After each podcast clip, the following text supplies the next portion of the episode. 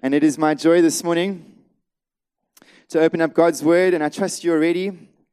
I'm hoping God's going to lead me into saying exactly what needs to be said, and you know my temptation is to say a bit too much, but rather too much than too little, okay? And this morning, it's my joy to introduce a change in where we are going in terms of the focus of uh, our preaching. And I want to introduce to you this morning a series that we are going to be calling For the Father's Eyes Only. And uh, I want to show you what I mean by that this morning and introduce to you something that we'll break up in chunks over a period of time so we won't hit them uh, indefinitely. We will have breaks in between. But for today, I want to introduce to you what it means this morning to be a Christian. Maybe some of you have joined us from our Tough Questions series. But this morning, I want us to understand very clearly what Jesus means when he talks about a follower of him. And uh, I want to just explain briefly why we are tackling scripture the way we are. And I understand if some of us here this morning are asking, why are we moving so slowly? I mean, we've taken a year to do one chapter, not so?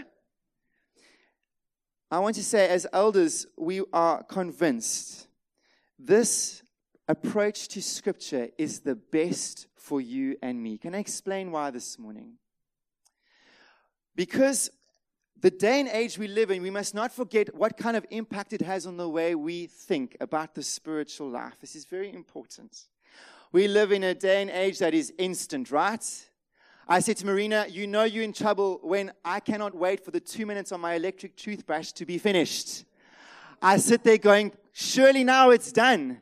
And it keeps going and going and going. And sometimes I have to push stop because I can't wait two minutes. Can I say to you this morning, this instant approach to society has a massive impact on our spiritual life because the spiritual life and growing, growing in Christ is totally different, not so? Let me tell you, it takes time to know God and become like Him. Amen? And the second is this our society, we are, we are in full control of our lives. We pick and choose what we want to watch, not so? Netflix. Any of you have Netflix here? Or DSTV? Let me tell you, if you don't like what you watch, you just change the channel, not so? You don't even have to go to the shop. You go online and you, you, you look for what you want online. Not so some of our sportsmen. You love looking at what the next equipment is. And all of it is you can pick and choose. In other words, we have this attitude towards our lives that we get to determine what we get to hear and listen to. Can I say to you, we have the same attitude to God's word? If I had to ask you honestly this morning, how many of us handle God's word in a way where we just let it come to us as it comes? I'd say not many. Many of us probably choose our favorite scriptures or choose our favorite books of the Bible and when it comes to preaching, the danger is in the church, we pick and choose what we think we need and what we like to hear, not so? I'm going to explain why that's dangerous. The third problem is this is glitzy entertainment. Can I tell you, when I go onto YouTube and I look at the worship, when you look at the worship of the big churches, man, there's lights, there's screens, there's action, not so? And if you listen to preaching, I tell you, it is so intimidating for me preachers online, they've got all these slides up and these videos, and it's so glitzy. Let me tell you, the problem with our generation of Christians is this is that when they wake up the next morning have to open their ordinary Bibles, they can't do it because it's so boring. I'm concerned that for you and I, you know, a lot of the Christian life happens through ordinary time with the Lord and we can't cope. We, we want the next thing. We want the next best speaker. We want the next best joke. We want the next best fad. Where we want the popular approach to entertainment. But I tell you now, the way a Christian grows is the discipline of waking up in the morning when you'd rather be in bed or when you're going to bed at night. You don't want to go into bed just yet. When you open up your Bible and there is the ordinary blank page, and you've got to do the discipline of seeking and praying to God who is unseen and often unglitzy. Not so? And so, why do we preach like this? Where we take our time? Well, the first is this if we are going to grow in Scripture, my friend, it is a lifelong pursuit. You cannot get it in one Sunday. We want all of Scripture to be done in a topical overview way and kind of ram down our throats. Let me tell you, if you're going to grow into the glory that God has for you to reveal of Christ in you coming out, it's going to take some time. And it comes through this the attitude of how you approach God's Word. Can I say to you this morning, if you believe you are under the authority of God's Word, which we do as Christians, then I ask you, do you let it come to your life as it stands?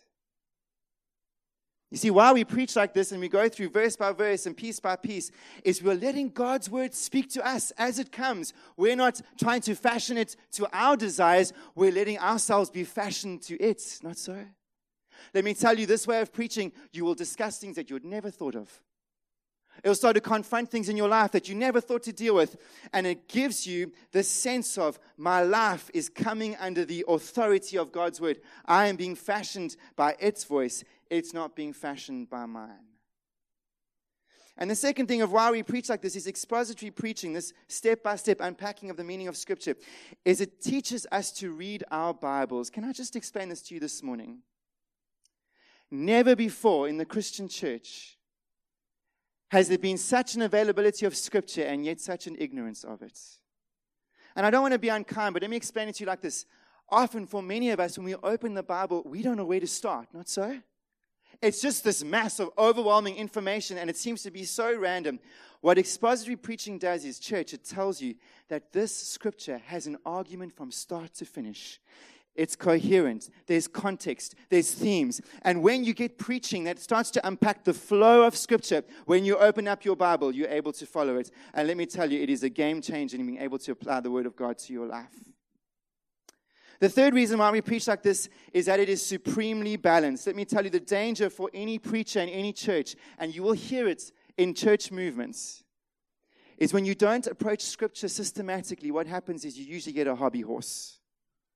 It's all about money, it's all about faith, trusting God through hard times. It's all about, it is one dimensional. You will never hear preaching on the law of Moses. You'll never hear preaching about all these different aspects that we have to attend to in our lives. What we are left with is a single, one dimensional diet. We all have preferences, not so? With this kind of preaching, it draws us out into a balanced approach. Two more things. Expository preaching, it slows things down. Can I ask you, after Matthew chapter 5, you might be asking the question, gosh, how long are we going to be on Matthew chapter 6? Can I ask you another question this morning? How much of Matthew chapter 5 have you applied to your life? God is not interested in your knowledge, He's interested in your application of the knowledge. And do yourself a favor. Read Matthew 5. Ask yourself the question God, how have you gripped my heart? How has my life changed in response to your word? Let me tell you, we have tackled massive aspects to the Christian life. And if you look back over Matthew chapter 5, you must ask yourself the question How much am I looking more like Jesus? Friends, this is the pursuit of, we are not here for knowledge. We're here for transformation. Amen. And the last is this is this way of approaching scripture it produces spiritual depth and let me explain it to you like this when you start to see that this faith is a whole it's coherent there's an aspect of how i can apply god's big work in creation to my little life here on earth let me tell you it develops such a balanced profoundly stable christian I know what it's like to go up and down in your Christian walk. It's generally because we've got nothing to hold to, not so? And I'm concerned a little bit is if you look at what's outside, I'm sorry, I have to speak into this. I'm not trying to be censorious or trying to be uh, uh, otherwise. But this is my job, is to alert you to the danger. The way the Christian faith is currently being portrayed is that Jesus is this talisman of faith. Oh, hold on to Jesus and, and he'll get you through the troubles and difficulties and trials. And there is a place for that.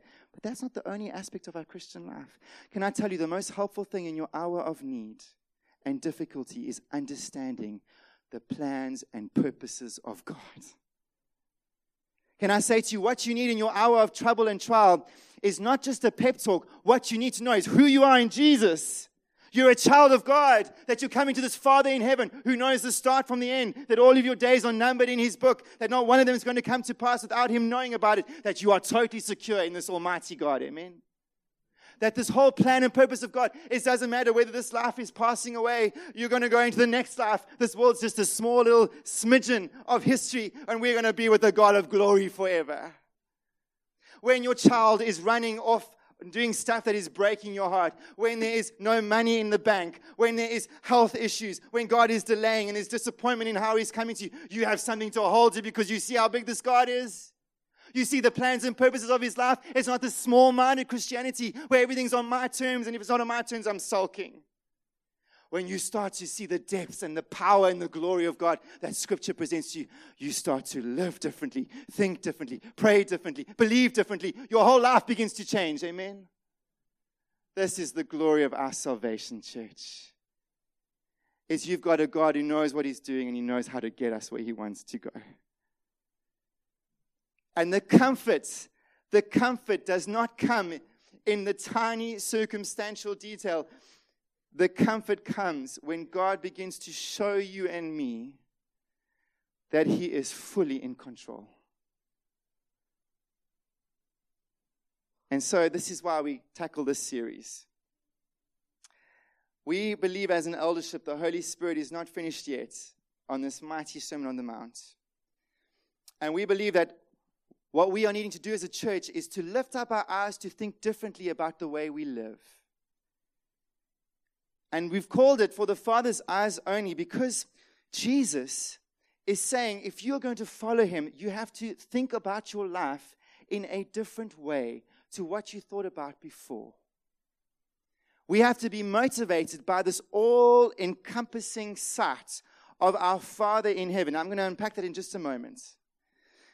But what we're going to argue with in a good way today and try and get you to see is the game changer in your life and what determines how far you go in your Christian walk is determined whether or not you're going to live for the Father's eyes only.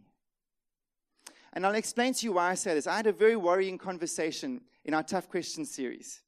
We tackled the question, why should I believe the Christian faith when so many Christians are hypocrites? Ever had that heard before? Christians are all hypocrites, not so? I got called that a few times, and they're probably correct. But the guy came up to me afterwards and he said, Matthew, I have a problem. Why is it? Why should I believe Christianity when you make such a radical claim about salvation? You say you're born again. That the old is gone. We sang it this morning, the new has come. That there is such a powerful change inside of you. And yet, when I look at Christians, so few show so little change. And I was able to point to the past and say, This is what the church has achieved. Come on, look at this. But I could point to so little in the present. And that deeply troubled me. Because you see, it's not that our salvation is defective. Hear me on this. It's not that the work of God in us is defective. It is how we apply our salvation to our lives that makes all the difference. Are you with me? And so I want to read Matthew chapter 6, verse 1 to 3 with you this morning. Let's read it together. Beware of practicing your righteousness before other people in order, here it is, in order to be seen by them.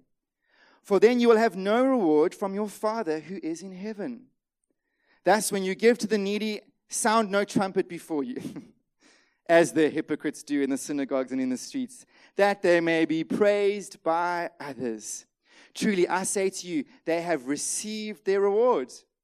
Ah, but when you give to the needy, do not let your left hand know what your right hand is doing. And here it is, so that your giving may be in secret, and your Father who sees in secret will reward you.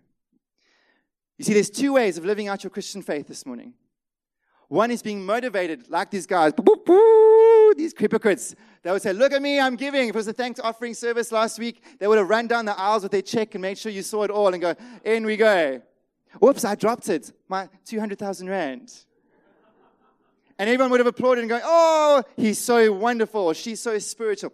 That is the one way, is we seek to live our lives for the praise of others. Now, we've all done this. We all struggle with this. But the second is this Jesus is saying, Oh, no, no.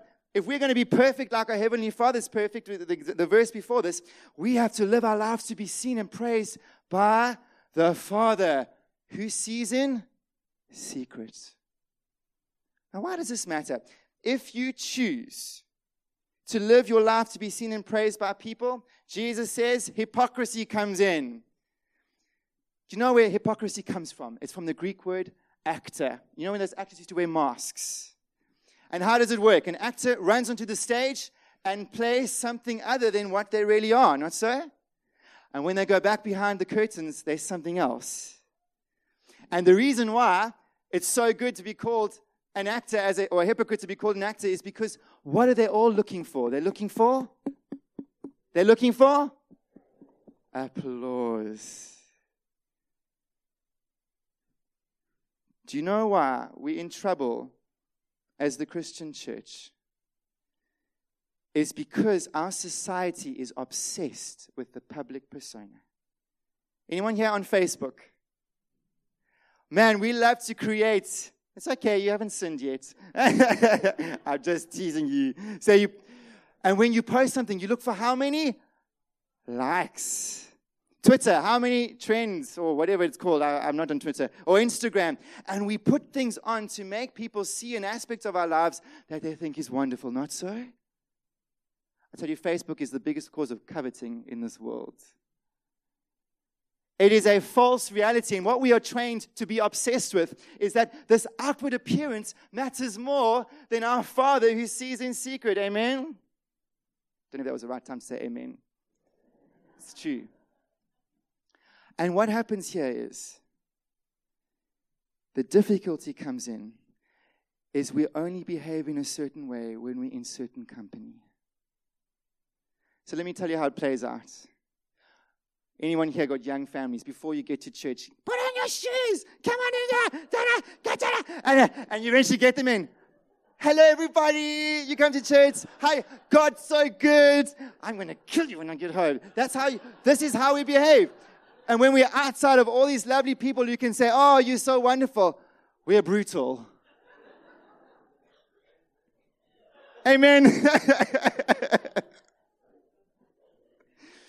And so when we get to our friends who aren't Christians, oh, we put on the other mask because it's nice to behave in a way where we get there applause.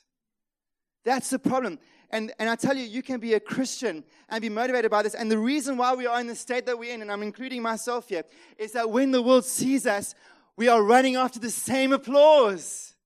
That's the problem. That's the heart of it. Is our desire as Christians is we fundamentally believe the same rhythm and purpose and motivation of this world is to be seen by others. When Jesus is saying, and this is why it comes later in Matthew chapter 6, he's saying, guys, at this point, you have to understand something. Your life needs to be under the gaze of somebody else. And your focus has to be on somebody else. Why is this a game changer? Can I say to you, if you choose to live for God's well done and the Father's eyes only, you realize He sees the whole of your life all the time. And so you can't behave any other way because He's always there and His eyes are always on you. And when you seek to please the Father, oh, you start to realize your level of desire to please Him goes much deeper than people. Can I say to you this morning, my wife, she knows me better than anybody else on the planet, but she doesn't know the motives of my heart. She doesn't know my thoughts. I've got no context in her life. But with God, when you start to live your life for His eyes only, you start to realize He knows your motives, He knows your thoughts, He knows where your heart is. And when you seek to please the Father, you've got to hear me on this. When you start to please the Father, suddenly your level of righteousness goes way deeper than anything you could have done in trying to seek the applause of mankind. And what it leads to, this is important. Please hear me on this. What it leads to is integrity in your life. What does it mean to have integrity? It means every single aspect of your life is integrated around one purpose. And so, you know what it means to be someone who lives with the Father's eyes only? When Byron, I see his life as a teacher, as a worship leader, as a friend, as a son, as a member of society, he's the same. Why? Because he's pleasing the same God who watches over everything. And there's no change. Now, I want to just point out to you how powerful this motivation is to receive applause. And let me tell you, you might say, oh no, I don't live for the opinion of people. You've just told me what kind of opinion you want people to have of you. Can I see my 10 month old little boy, Elijah? He's sitting there. He, we have some cymbals. It's a stupid toy to get as a parent if you're wanting peace and quiet. But he smacks the cymbals and he waits and he looks and you must go, Yay, well done. And he goes, and he waits. You, yeah, well. Let me tell you, I can see from my little boy, from the very earliest time, longs for a well done. It is hotwired into us, and let me tell you, it is a godly thing. Sure, sin can pervert it, but this morning you have an intense desire in your heart to hear people, I'll put it there because it comes from God, even God Himself, to say, Well done. To be acknowledged, to be applauded. And it comes from the image of God. And before the fall, Adam knew what it was like to be totally affirmed, approved, and loved by God. And when this fall happened, it broke that in us. What happened in the end is we were left with a cracked pot. And the problem is this is that as soon as you get a bit of top up of, of applause, saying, my, my poor wife, she's so affirming, but she can never meet the need because I leak all the time. But when you start living for the glory of God, you start realizing He's always there. And it's a game changer. It's a game changer. And I want to go on to this morning, and we'll see how far we get. But the only way you're going to experience what I'm talking about in your life of living for the Father's eyes only is if we have to start where we all need to start, is whether or not we are able to call God Father. I'm praying for grace this morning to unpack it to you. But can you call God Father this morning? She can't yet. But may I just point out to you this morning, quickly, you need to understand the magnitude, the, the earth shattering, poignant I cannot get words enough. As a Jew, listening to Jesus, you were taught as a Jew, you call God Adonai, Lord, Master. And if you look at the history of Judaism, they've lost how to pronounce Yahweh, Yehovah, because they were told you can't even say his name. He's so holy. He's so other. He's so Lord. He's so perfect. He's so distant from you. You have to call him Adonai. And here, Jesus says to his followers, He says, Oh, your Father who sees in secret will reward you. If it was me, I would have stopped Jesus and said, Excuse me, what did you just say I could call God as? We could call God for the first time ever in the recorded Gospels, Matthew chapter 5. We get to call God Father. And this is something which is profound because Jesus applies this word Father so sensitively. When you read your Bibles, you must watch the way he applies this word Father. And I'm going to explain to you now how it works. When Jesus is preaching to the crowds, he will always say this He will say, My Father. He won't say, Your Father. But when he's talking to his disciples, those who've come to faith in his messiahship, they say, You're the one God's appointed. You are our anointed Savior, and we are following you, the one who's come to faith in Christ. What he says is, different to any other context. He says, Your Father. In actual fact, he says, We share the same Father. What's the first line of the, the Lord's Prayer? He says, Our Father. And he's talking in Matthew chapter 5, verse 1 to disciples only. We know this. But can I say to you this morning, to be a Christian is to be able to call God Father. Can I share a little insight of as a as a uh, person that prays a lot with people? I notice if they are not saved by how they talk to God. It's not foolproof, but most of the time it's correct. When somebody who does not have a relationship with Jesus prays, they will say God or Lord. They'll never say Father. Because the whole concept to them is foreign. And they might even pray. They might even be regular in their prayers at bedtime. They'll say, God, thank you for this day. Thank you for the bread. Thank you for my children. They'll say, Lord, but when you hear someone of their own accord saying, Father, you know they're saved. Because what they are encapsulating as they approach this God, their concept and experience is one of, I belong to Him. I have a relationship with this God. He is tender towards me because of what He's done for me in Jesus. I call Him Father.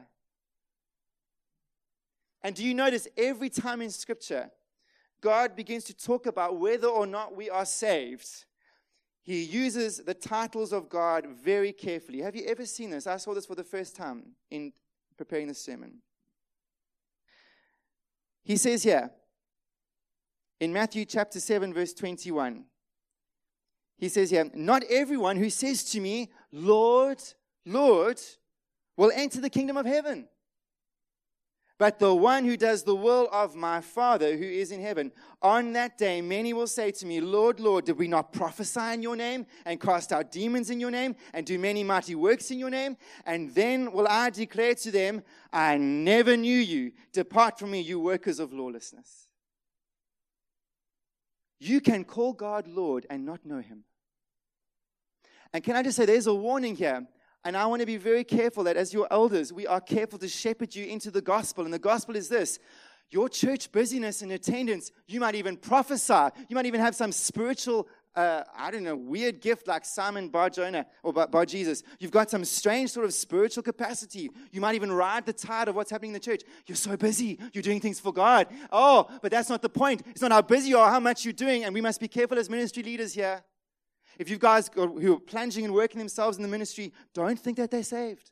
What you have to look for in your children, in your friends, even in your own life is do you know God as Father? Because he doesn't say those who say, Father, Father, I never knew you. No, no, he says those who say, Lord, Lord. Oh, but when the Bible talks about the word Father, there is such security. Anyone remember the prodigal son? Let me tell you, that man he was a stoter He went off and to the world he said, This father's dead to me. Oh, but what happens in the pigsty? Anybody know the pigsty? I know the pigsty. Is he says, My father's house is much better than Note, note the fact he's got a problem of how he's going to come back. That's not what I'm pointing to. What I'm pointing to is there is the father. He's waiting for his son. There's the son he recognizes in his sin. He's got to go back. His father's house was much better than what he's experiencing now. And when he comes, what does the father do? He knows him. There's my son. I'm going to run to him. There he is. There he is. I'm going to run as this undignified Jewish man. Let me tell you, the backslidden Christian knows God as Father and they're on the run when they see some sort of church activity or somebody praying, or they are on the run because they know where home is and they don't want to go back. They know who their father is. They don't want to go to him. Oh, but the person who's never known God as Father, it's so easy to deny him. Let's say, chuck in the towel. There's no relationship. And there's a spiritual reason why this use of Father is so sensitive in Scripture. It's because salvation essentially is changing who your father is. We don't like to hear this, but it's the truth. When you and I were born on this planet, we had a father who's called the devil. And Jesus points out very carefully to the Pharisees who were not saved. He says, You are of your father the devil, and your will is to do your father's desires. He was a murderer from the beginning and does not stand in the truth because there is no truth in him. When he lies, he speaks out of his own character, for he is a liar and father of lies. Do you know why we feel at home in our sin before we come to Christ? It's because it's the home of our father, the Satan, the devil. Isn't home where you feel the, the most comfortable? I know it's for me. I go into my mom's home. First thing I do is open the cupboard and eat. It's home. And it says in 2 Corinthians chapter 4, verse 4, the God of this world has blinded the minds of unbelievers to keep them from seeing the light of the gospel of the glory of Christ. My friend, before Christ is revealed to you by a summoning of the Father, you and I are in total darkness. You do not call God Father because He's not your Father. In actual fact, you feel at home with the Father of all lies. And what happens in salvation is this is it says, it's the mightiest verse. John chapter 6, verse 44. No one can come to, the, come to me unless the Father who sent me draws him. We are totally in this darkness. You might be so confused about an unbeliever in your life, and you say, Why are they doing this? My friend, they can think no other. They can do no other because they can see no other. And that was the story of your life and mine before Christ, not so? We did things we regretted. We went things that we didn't even think twice about. We went headlong into sin. Why? Because we were in total darkness. Oh, but the glorious day of when Christ is presented to us by the Spirit, God starts to summon us. And it can happen in a few, over a period of years, or it can happen in a moment when God starts drawing a man or woman in. Oh, and as a Christian, you can start to see it happening. They start to experience discomfort. It can be through trial, it can be through pain, it can be through some aspect where God starts to draw them out of themselves and begins to shine the Spirit into their heart. And what begins to happen? There comes a moment in their life and at this moment has not happened to you, you are not yet a Christian. Where God shows you your sin. Before, it was not sin because it was the only thing that you knew. And you justified it by saying, oh, well, everybody else is doing it, so I'll do it too. I'm, I'm, a, I'm a bit better than the one who's at the bottom of the rung. I might not be one at the top, but I'm okay. I'm somewhere in the middle. That's how we think. And what happens is when the Spirit, if this has not happened to you yet, or if it is happening to you now, I want to help you recognize it, is the moment you come to faith is when God summons you by the Spirit. And what you see for the first time is not how wonderful you are. You see your sin, you see your nakedness before this God. I'll even say the word wretchedness. And suddenly, all your wonderful things, with all the likes on Facebook, they mean nothing. All the kudos on your Strava means nothing all of the followings on your tweets, your worldly possessions, your worldly achievements, all of your morality, it's nothing. Instead, what you see is this holy God and the squalor of your own sin. Ah. But in that moment, something else is seen. And you never saw it before because you never saw your need for it. Is you see the gift of forgiveness in Jesus Christ. Do you know what I'm talking about this morning? Do you understand what it means to become a Christian? The word used is we repent. What does that mean? We change our mind. Why is it always powerfully effective when God summons a person? It is because for the first time in your life, you can see where you've been, what you've done, the kind of sin that you have, and you can see this God of glory and holiness, and you realize there is no ways you can reach the gap. There is nothing you can do. You cannot reach out to God in your own self. In actual fact, what happens is you see the gap is so wide, you need rescuing. And the reason why repentance is always effective is because for the first time you can just see it's the most logical, logical conclusion in the world.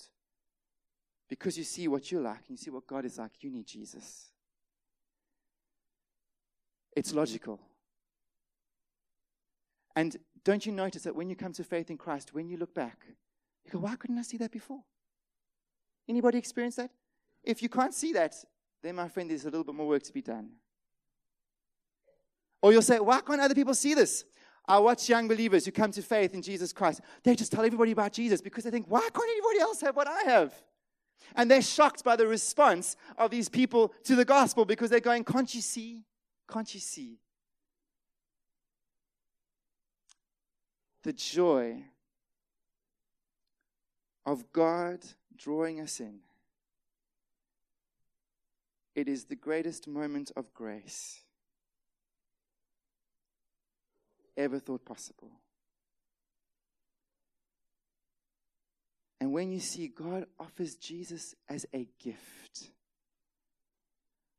and you see this God of glory going, I'm welcoming you in if you will receive Jesus Christ. What is that scripture? Jesus said, I am the way, the truth, and the life. No man comes to the Father but through me. And the grace of God to wash away your sin without payment, without a loan.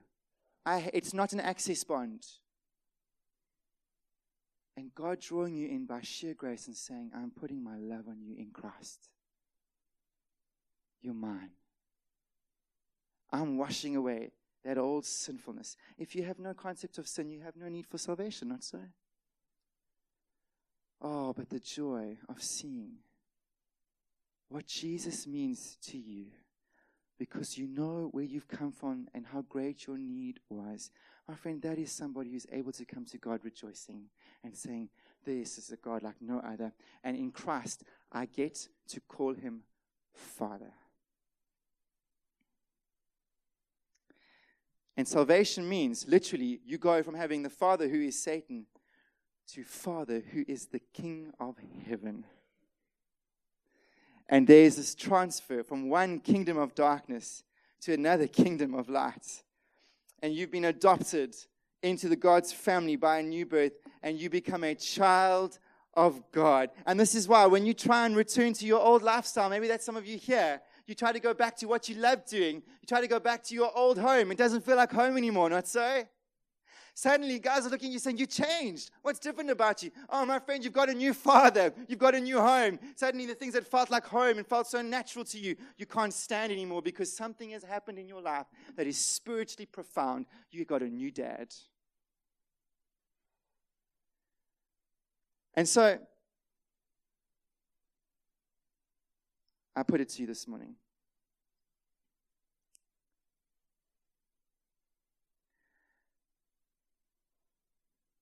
Can you call God Father?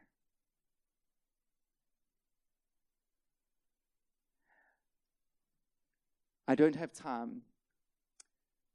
We'll deal with it next week. But I want to ask you this morning when you pray, when you read your Bible, when you come to church, when you are going through the rhythm of your life, when you extend your voice to heaven, do you have a sense that you're praying to your Father? There's a big difference. That's not a policeman.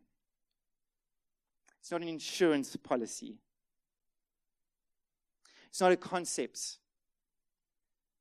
And next week we'll unpack what it means to walk with God as Father. And there's a bit of baggage to that. But I want to ask you today do you have a sense that you belong to God?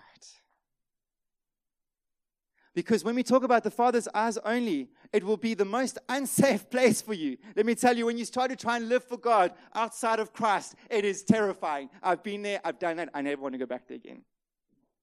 And when we talk about what does it mean to live for the Father, that becomes an extremely unnatural, foreign, and almost unsafe place. Unless you can say this morning with me, I know whom I've believed. I call him Father. Let me tell you, I'll just I'll slot it in here at the end before we go into communion. Some of you might have had people who have said about their Christian faith, I'm done, it's gone, never coming back, and they've happily carried on in their life. Can I say to you, there is a place where someone can come in and worship, they can do all of the stuff that we do, but there's never been a relationship with God. They've only called God Lord or God, and that's how they've responded. There's been no sense of life in them. And so, all that they're doing when they leave the Christian faith, they're going back to the original father, the father who's always been their father, the father of lies, Satan. It's the natural thing for them to go home. But for the Christian who knows what it means to have Christ's blood poured on their lives and to have the Father say, You are forgiven, and that we get welcomed into royalty in heaven, where we look at this God of heaven and we don't see him as this taskmaster. We don't see him as this insurance policy. We see him as our Father who knows the number of hairs on our heads. Even as we pray, the Spirit inside of us says, Abba, Father, this is the one who loves me. This is the one who's rescued me. This is the one I live for. Let me tell you, we make stupid decisions as Christians. But thankfully, the Father and the Father's love. It is unconditional. You know, we are so slow to believe the love of God for our lives, not so? Let me tell you, the Father will never forsake you. How can I be so sure? Because on the cross, when Christ was the only time he did not call God Father, was when he was on the cross and he said, My God, my God, why have you forsaken me? What was happening? The Father had turned his face away and he was forsaken for the sake of our sin so that we would never be forsaken. And the way that we are to live our lives is with a high degree of confidence that the Father's love, it is unbreakable, unquenchable. It even goes after the prodigal. It even welcomes back the most wretched sinner into his presence. It is unconquerable in Jesus Christ. And for us this morning, living for the eyes of our Father, it is the safest place for the Christian. Amen? Because what can separate us from the love of God? Can hardship and persecution and illness and sickness, even death? No, no. Paul says in Romans chapter 8, he says, What can separate us from the love of God in Christ Jesus? Nothing. Nothing. If you are in Christ, the Father has set his love upon you and will not forsake you. Why? Because of who you are? No, my friend, because of who Christ is. Because he honors what Jesus did on the cross. Let me tell you the love of the Father. It is the most profound thing. It even offered up his own son for you. And the joy of knowing God as the Christian is to call him Father. And what we are doing now in communion is we are celebrating what enables us to do so. I'm going to ask the deacons and hospitality team to hand this out in a moment. But I want to remind you of what Jesus said.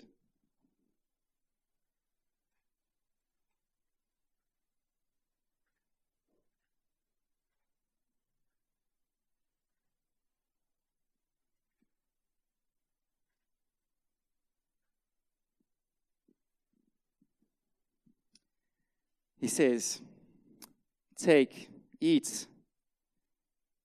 This is my body.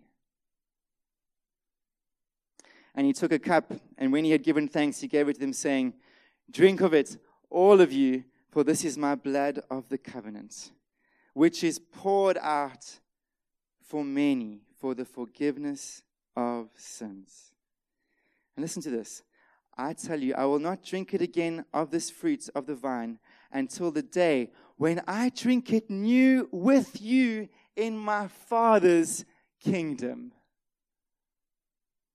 Isn't that beautiful? With us in our Father's kingdom. And so this morning, let's close our eyes as we come. Deacons, just wait a moment before we hand out, I want to just take this opportunity. Is there anybody here who knows they cannot call God Father this morning? I want to help you You don't have to feel you are worthy for this. You don't have to feel prepared for it. If you see your need right now, God invites you to come. Is there anybody here who knows they have never been able to call God Father? Then, right now, I want to help you deal with what is separating you from God. It's called sin. And what we're about to do in taking this cup and bread is we are proclaiming the way of salvation for the world. And the way that God had to deal with your sin was through Christ's crucifixion, by Him being separated, experiencing death on our behalf, so that our penalty of sin can be covered in Him. And if this is you this morning, you're saying, Jesus, I want salvation. I want to be able to call God Father. I want you to deal with my sin. I want to lead you through a time where I'm going to help you talk to Jesus. Christians, if actually, wait, no, no, forget that. Let's just focus on this for a moment. If that's you, I want to help you speak to Jesus in your heart. Would you say this to him? Would you say, Jesus, you know what I've, we have been. You know what I've done. My sin is before you. I don't hide it anymore.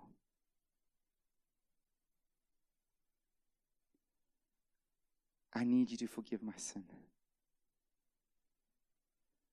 I need you to wash me clean by the blood that was spilled for me on the cross. Would you say that? I need you to wash me clean by the blood that was spilled for me on the cross. I believe you died for me and you rose again. Will you say one more thing to Jesus? Will you say him this? Will you say, Jesus, I want to live for you as best as I know how. Fill me with your spirit. Show me who my Father in heaven is. Amen. For the rest of us here, Father, as we're going to take this cup and eat this bread, Lord, we thank you for what it gives us this assurance of salvation and the knowledge of God as Father. What dignity, Lord.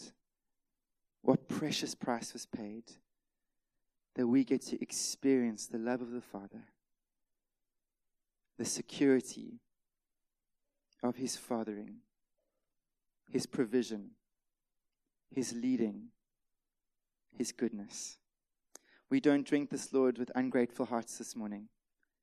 We don't eat this body flippantly, Lord, symbolized in this bread. Lord, we come with grateful hearts. We're so thankful for this salvation. So I'm going to ask you to stay in this attitude of worship. Will the deacons please come hand out and the hospitality team? And let's enjoy this fellowship with the Father through Jesus the Son.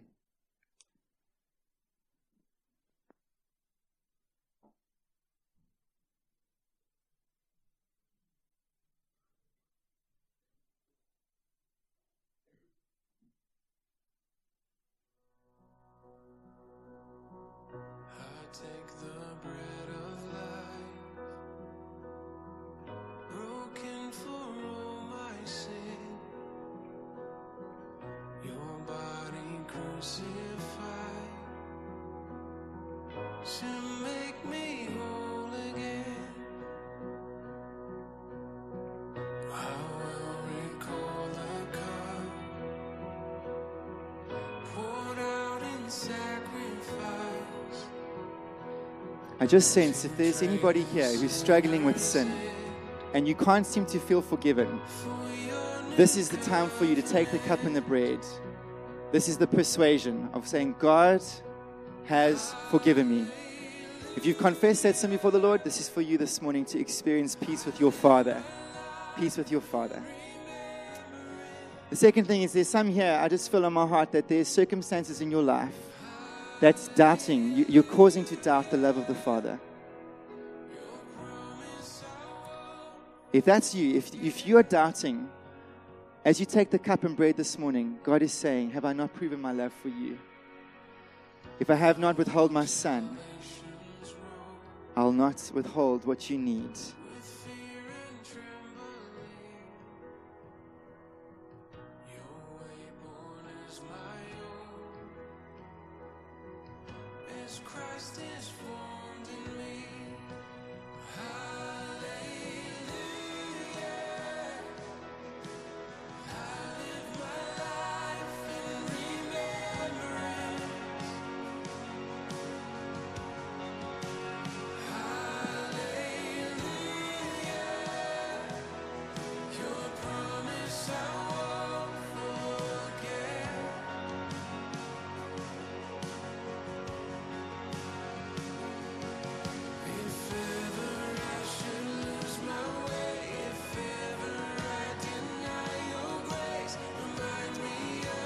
I'm going to ask us to all stand this morning.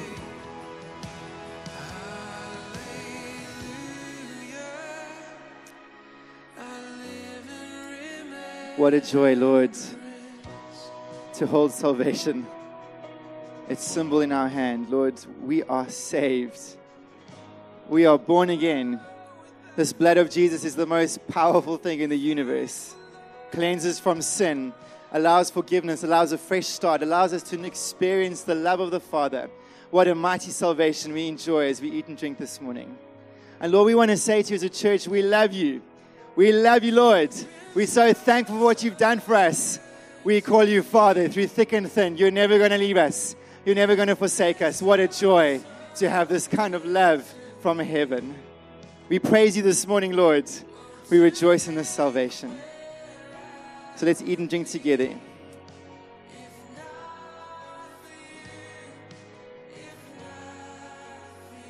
Lord, as we go from this place, I pray with God rejoicing, tasting and eating of the price that was paid in Jesus. And Lord, as we take travel through these next couple of weeks, might the love of the Father grow in our lives, and might there be a wonderful sense of living for the eyes of one. We pray this in your precious name, and all God's people said, Amen. If you uh, came to faith for the first time or came back to faith, come chat to us in front. We'd love to help you take a few next important steps.